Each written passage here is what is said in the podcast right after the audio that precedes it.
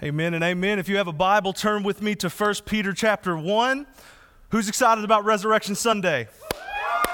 Let's go. Y'all, you just gotta, you just need to pray for me today. Those of you watching from home, I'm really nervous. This is the largest crowd that I've preached to in weeks. I think there's seven or eight people in here. My heart is pounding right now, but I am super pumped. What an amazing time of worship. Thank you, each and every one of you, our audio visual folks. Thank you so much. And I said folks, it's just Margot. So, hey, folks up there. Thank y'all so much for being here and leading us in worship. Uh, it's just been a great day already, and I believe that God is going to continue to move and continue to do incredible things as we worship Him together. Uh, I hope that you are pumped for Easter Sunday. Obviously, this is different, really, than any of us could have possibly imagined it being. Uh, I'll just tell you, we've got thousands, literally thousands of Easter eggs. I guess we'll just be able to hang on to those until next year.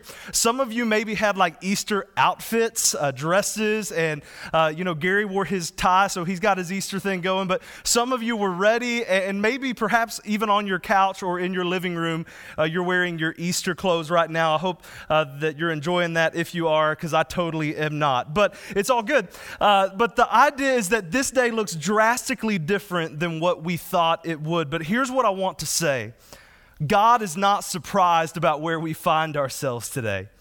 And I believe that from the beginning of time, before the world was even formed, that God knew you and I would be here in this day, in this way, for such a time as this. Let's be honest, y'all, nothing is normal in this season. There is nothing normal happening around us right now. All the things, especially even when we think about Easter, all that stuff that we've added to Easter, not that these are bad in and of themselves, but the candy, the eggs, the fancy clothes, like the Super Bowl style of worship services, all of these things that we've brought to Easter, they're gone. And let me just be honest, I hope all of those things come back. I have a tradition every Easter Sunday of eating Reese's Easter eggs until I almost throw up, and then I come and preach. God has blessed that for several years. I'm totally off my game right now. I'm ready for that to come back next year, and I'm praying that this room will be full of people across multiple services and that God will be doing something awesome as we gather next Easter. But today, right now, even with all of that stuff gone, I believe that God is teaching us something today. Even without all of these things, the message of Easter remains. The resurrection of Jesus Christ is the single most amazing event to happen in human history. What we celebrate today is absolutely ridiculous and insane. Yet, this ridiculous and insane thing that we celebrate today is the foundation of our faith. Jesus was bloodied, murdered, and crucified, and he died, but three days later, he rose again. And the resurrection is the foundation of everything else in our lives. Without the resurrection, Christianity would not exist. Without the resurrection, the church wouldn't exist. Easter wouldn't exist. And really, our life and our purpose and our hope would not exist. Everything in life would just be chaotic and random without Jesus. All of our lives would just be subject to the whims of whatever's happening on this spinning ball we call planet Earth. But here is what we believe and what we celebrate this day the resurrection is real. This actually happened. Have you thought about that today? Imagine with me if something like the resurrection of Jesus Christ happened in 2020. I, I, mean, like a guy has some pet tigers and the internet explodes for like three weeks, right? Imagine if somebody came back from the dead. What would that look like today? We don't really know, but I brought a video to show you what that might look like today, so check this out. 最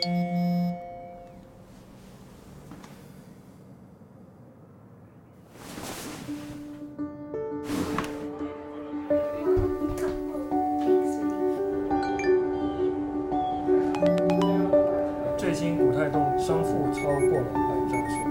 Wait, hang on, hang on.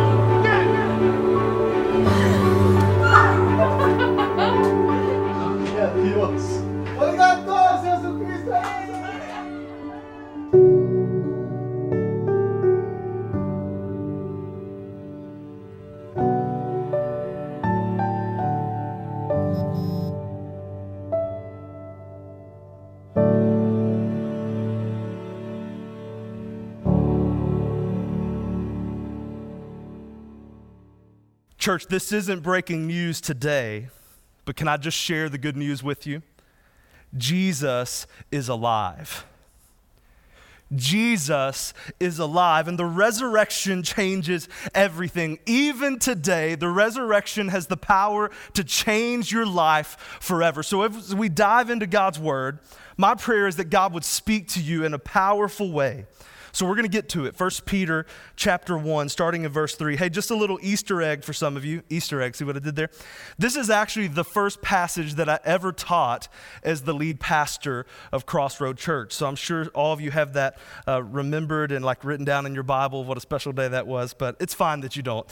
Uh, we're going to read this story, and, and it's special to me because of that, but I'm praying that today this passage will be special to you because of what God says to you today on this Easter Sunday. 1 Peter chapter 1, starting in verse 3, the Word of God says this Blessed be the God and Father of our Lord Jesus Christ.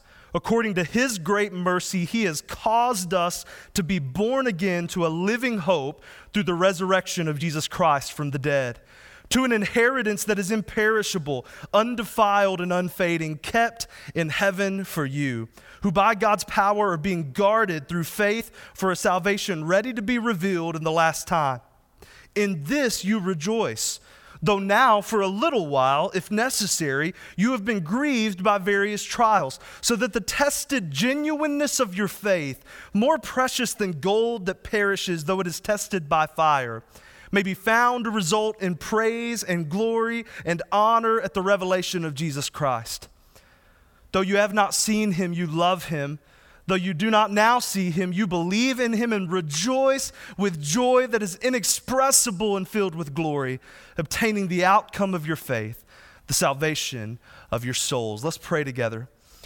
God, I just ask that right now you would move in this place as we study your word together. God, that on this day and on the days ahead, on the different times, God, as people hear your word proclaimed, that it will sink into hearts and minds and souls and would flow out into our hands and feet. And I pray that you would help us to be a people who live with a living hope, changed by your amazing love that was displayed on the cross of Calvary. Thank you for being alive today. And I pray that because you're alive, we would be found alive and faithful in these days. Thank you, Jesus. It's in your name we pray. Amen. Well, today's message is simply titled Living with the Living Hope. Living with the Living Hope. Peter was one of the apostles, one of the ones who was kind of in Jesus' inner circle, one of the closest guys to him. And here, a couple of decades removed from the resurrection, we have Peter writing a letter to a church that was in the midst of a seemingly hopeless situation. In the introduction to his letter here, we didn't read it, but Peter calls them the people of the dispersion. Do you remember the, you may not remember this sermon from 20 months ago, but do you remember two weeks ago? We talked about the dispersion, how persecution arose in the church, and that persecution caused families to have to leave. People were dying, their homes were being destroyed, their churches were being destroyed, and the work of God was pushed out to the ends of the earth because people had to leave their families, their jobs, their careers, their everything, and run for their very lives because persecution was so tough. Could you imagine what that must have felt like? So here is a mature Peter. Peter's a couple decades removed from his denial of Jesus. He's a couple decades removed from his, you know, uh, not very good sword ability, right? Like he's like, I got him and just got an ear, right? Like missed. Like, I, I mean, I'm not saying that I could have taken off, uh, you know, Malchus' I, I just feel like I could have got the head. But no, Peter just gets the ear, right? Uh, there you go, some sword, uh, sword ability there. Uh, I don't know, pretty good with sword and some nunchucks. But anyways, Peter is a couple decades removed from this at this point. And maybe if we go back to those days, perhaps Peter would have written something like, Hey, come on, guys, get your stuff together. Jesus commands us to do this. Or maybe Peter would have been hiding with them. Yet here is Peter, a couple decades later, a matured, seasoned saint and apostle. And he sits down with his pen and he writes the only words that can bring comfort, healing, and peace into the middle of a chaotic world says, Dear friends scattered all across the world, in the midst of the most difficult season of your life, blessed be the God and Father of our Lord and Savior Jesus Christ. In His great mercy, He's caused you to be born again to a living hope.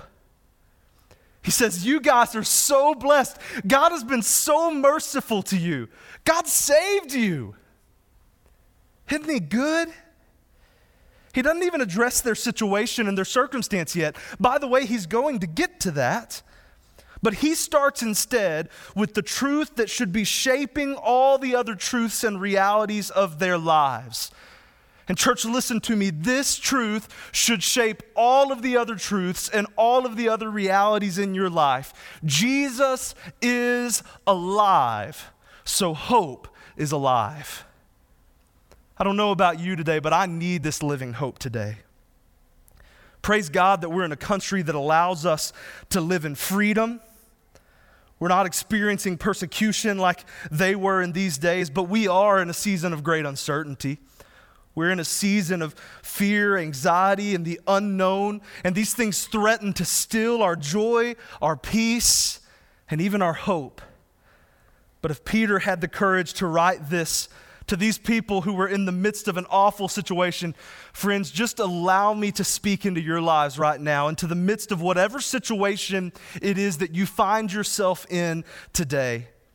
Hear this you are blessed. Our God is merciful. And because of his great mercy, he has caused you to be born again to a living hope Jesus is alive, so therefore hope is alive today. For Peter, and really for the rest of the New Testament writers, everything hinges on the resurrection of Jesus.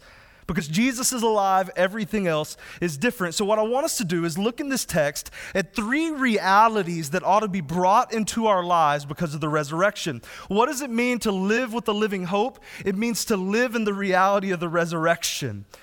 And this text points to three things that come in our lives when we're walking in the resurrected life. The first thing we see is this the resurrection brings us salvation. The resurrection brings us salvation. Peter says in verse 3 according to God's great mercy, he has caused us to be born again. If you are ready for life change, it starts right here. The resurrection is the guarantee of our salvation. Jesus is alive, so you and I can be alive today. How does this happen? Peter uses this language of being born again.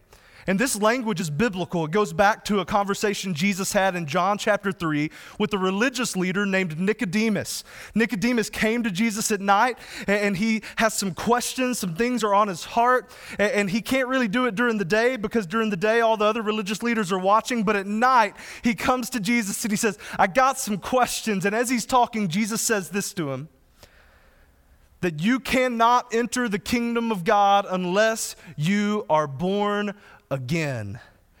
And I love Nick for this reason. Nick asked a question that I think is awesome. Nick's like, uh, so I'm a grown man, and I'm not sure how that whole being born again is going to work out. Uh, my mama probably isn't even, his mom wasn't even alive at that point. So he's like, this just ain't going to happen. It's not going to work out. This new birth st- stuff you're talking about, it doesn't make any sense. And Jesus goes on to say, no, no, no, I'm not talking about a physical birth, but a spiritual birth being born again. The Bible says it this way in 2 Corinthians chapter 5 verse 17. Therefore if anyone is in Christ, he is a new creation. Listen to what the Bible says. The old has died, Behold, the new has come. This is the salvation experience. We die to ourselves and we are raised to new life. This is the kind of resurrection that we're talking about that brings salvation to us. The Bible tells us that we have a good and loving God who created us to have a perfect relationship with Him. But then sin entered the world, and ever since we have experienced brokenness in this world sickness, evil, selfishness around us, but also, if we're honest, in us. We're a broken people in a broken world because of sin.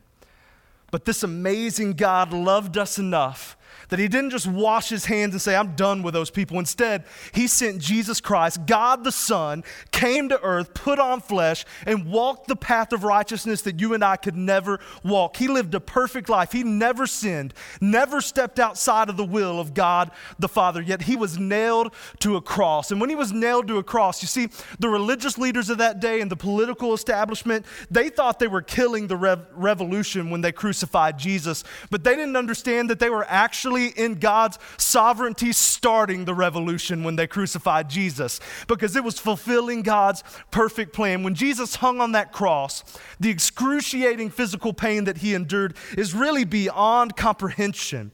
But that wasn't the worst thing that Jesus dealt with. The Bible says that God poured out his wrath towards sin and sinners upon Jesus. The punishment for all sins, for all mankind, past, present, and future, that punishment was poured out on Jesus. Can you imagine the spiritual anguish that he felt in that moment?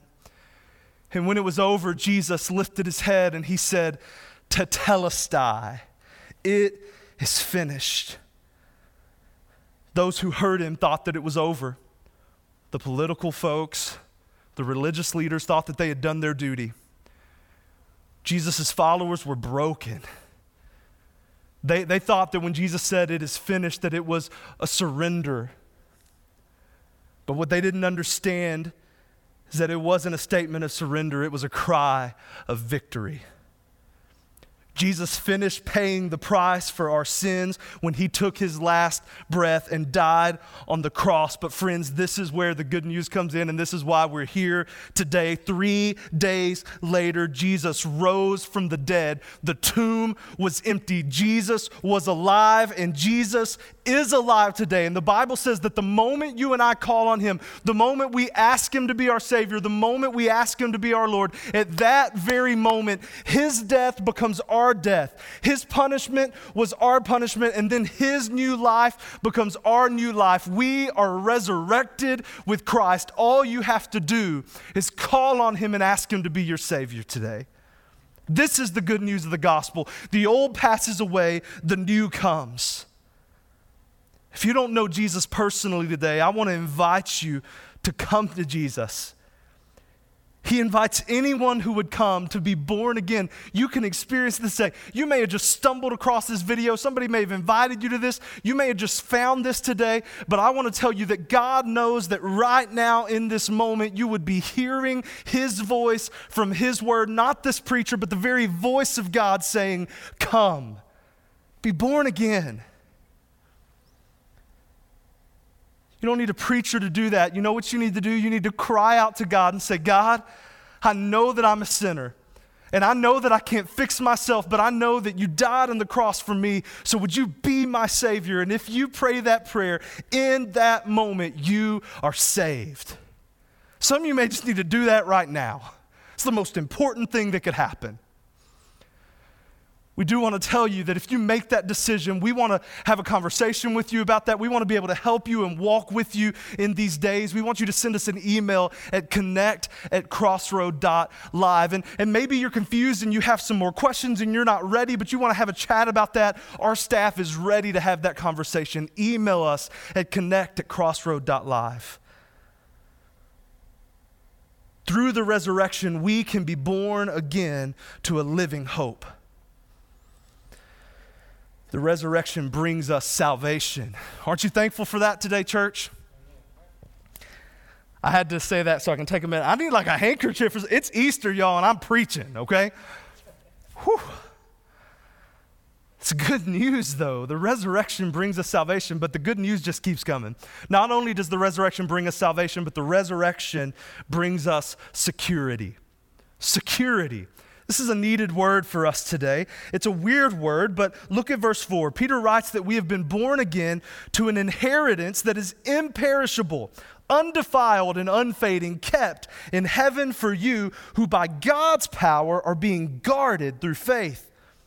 Friends, don't miss this. The salvation that we're talking about is being guarded, it's being kept, it's being secured by God in heaven. Who's going to take that away? If God's guarding it, you ain't got a stick big enough to take it away. You hear me?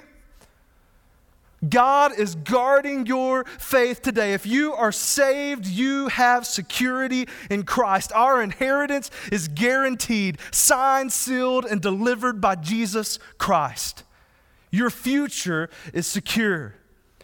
And some of you need to hear this today because we live in a world that is full of worry and anxiety and uncertainty, especially in these days. But, but in light of the resurrection, why are we fearful today? Why are we concerned about our jobs? Why are we concerned about our health? Why are we concerned about our country? Not that these things are not important, but here's the reality if all of this is taken away tomorrow, your future is secure in Jesus Christ. The resurrection of Jesus Christ guarantees your salvation, and your salvation guarantees your future. Church, listen to me. Coronavirus can take your health, it could destroy your body, but COVID 19 cannot change your future. Our eternity is secure in Jesus. I don't know who needs to hear this today, but I definitely do. Things may get worse before they get better. Circumstances are bound to change in this life. We don't know what's coming tomorrow, but as the old preachers used to say, I've read the back of the book, and Jesus wins. And the same Jesus that conquered death and made us alive guarantees our future today. So the call is for you and me to live as sons and daughters of the King. Walk in this inheritance today because it is guaranteed for us. Are you living as if your future is secure? We don't need to worry about our future. We live as a people who know that our future is secure because of the resurrected Savior. I can live today in light of the living hope that I found in Christ. The resurrection brings us salvation, and the resurrection brings us security. And finally, Peter tells us that the resurrection brings us strength. Now, this one's sneaky because it comes in a way that we don't really expect. In verses 6 and 7, it says this In this you rejoice, though now for a little while, if necessary, you have been grieved by various trials, so that the tested genuineness of your faith, more precious than gold that perishes, though it is tested by fire, may be found to result in praise and glory and honor at the revelation of Jesus Christ. When I was first working on this sermon, y'all, the alliteration was coming in clutch. I had those S's rolling, and I was like, yeah, let's go. And I got to this, and the word that I had written here was actually struggles. And that word makes sense because this is what it says is that you are going to encounter struggles and the resurrection leads us into struggles. But what I realized as I continued to study is that struggles were just a stop on the destination. It wasn't the destination, it was just a stop on the road because where it was headed was to strengthened faith. The resurrection does bring us struggles. We're going to walk through those things, but the product of our struggles is a strengthened faith. I think this is another word that's needed today. As we think about our current situations, many of you have lost jobs. Many of you have lost income. Some of you are furloughed today. Some of you are sick. Some of you are very concerned about being sick or concerned about loved ones being sick. There's so much unknown in our world today. But, friends, let me just tell you this today. Well, the Word of God tells us that the resurrection should change the way we look at these trials. When we are living with a living hope, the resurrection changes the way we see these struggles. Our trials don't define us, our struggles don't define us, our faith defines us. And our trials serve to strengthen our faith. The resurrection gives us what the old hymn says strength for today and bright hope for tomorrow. Maybe some of you would prefer the modern hymn writer Yeezy who says, Now that that don't kill me can only make me stronger. This is the reality, friends. The trials you face, the struggles in your life, the battles that you're facing right now will work out for your good and God's glory. The battle you're in, the things you're facing, the things we're facing as a church, as a city, as a nation, as a planet right now, these things are difficult, but they will work out for our good and His glory, is what the Bible tells us. Now, hold on for a second, because some of you are thinking, wow, he's getting a little bit motivational speaker on us today. But let me just throw a spoiler alert out there. You ready for this?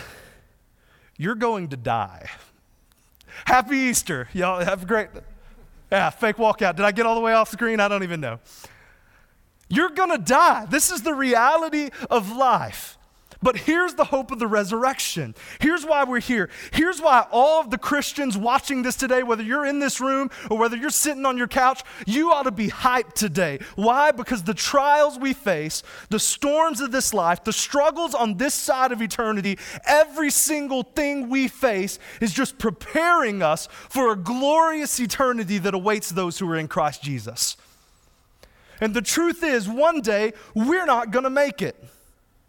One day, whether it be sickness, old age, tragedy, cancer, war, something is going to cause this old body to fail. You're going to be gone from this earth, but somebody needs some strength today. Are you listening to this? Jesus said, I am the resurrection and the life. Anyone who believes in me, though he die, yet shall he live.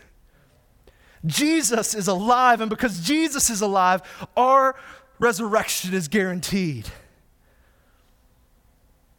Every day we're faced with struggles, but those struggles are building up our faith, and one day the struggle's going to be over. And on that day, our faith that has been made strong through the trials and the struggles of this life, that faith is going to be made sight. You're going to close your eyes here and you're going to open up your eyes in eternity one day. You see, the resurrection starts today. Salvation makes living the resurrected life possible right now. You can live a new life today, but this spiritual resurrection is really just the first fruits of what's coming. There's going to be a day where we are with Jesus in heaven for all of eternity, worshiping Him, and things will be just as He intended them to be. What a day that will be. But, friends, until then, Jesus calls us to live with a living hope. All of this is possible because of what we're celebrating today, friends. Jesus is alive, the tomb is empty. Are you living with the living hope today? Blessed be the Lord God our Father, the Father of our Lord Jesus Christ. According to his great mercy, he has caused us to be born again to a living hope. Let's walk in that hope today and every day. Will you bow your heads and close your eyes? Wherever you're at, I want you to do this. It may feel weird, but I want you and your family, right where you're at, bow your head and close your eyes. And I want you to take a moment to do business with the Lord. Some of you may need to think more about what it means to follow Jesus. Do you know him today? Is he your Savior? Is he your Lord? And if he's not, again, we talked about what it means to know that. I want to encourage you to make him your Savior and Lord. Some of you, though, are already saved, but you haven't been living with a living hope. Today is a joyful reminder. This has just been a reminder that God has sent to you in this moment to walk in the joy and the hope that comes with your salvation in these days. Lord, we thank you for your word. We ask that you would use it. God, that you would let it sink into our hearts and our souls so that we can be a people who live with a hope We know that later in this same letter that you inspired Peter to write, that he wrote to us, he wrote to the church, always be ready to give a reason for the hope that you have. God, I pray that in these days, Crossroad Church would be so full of living hope that people that we encounter would say, Tell me about this hope.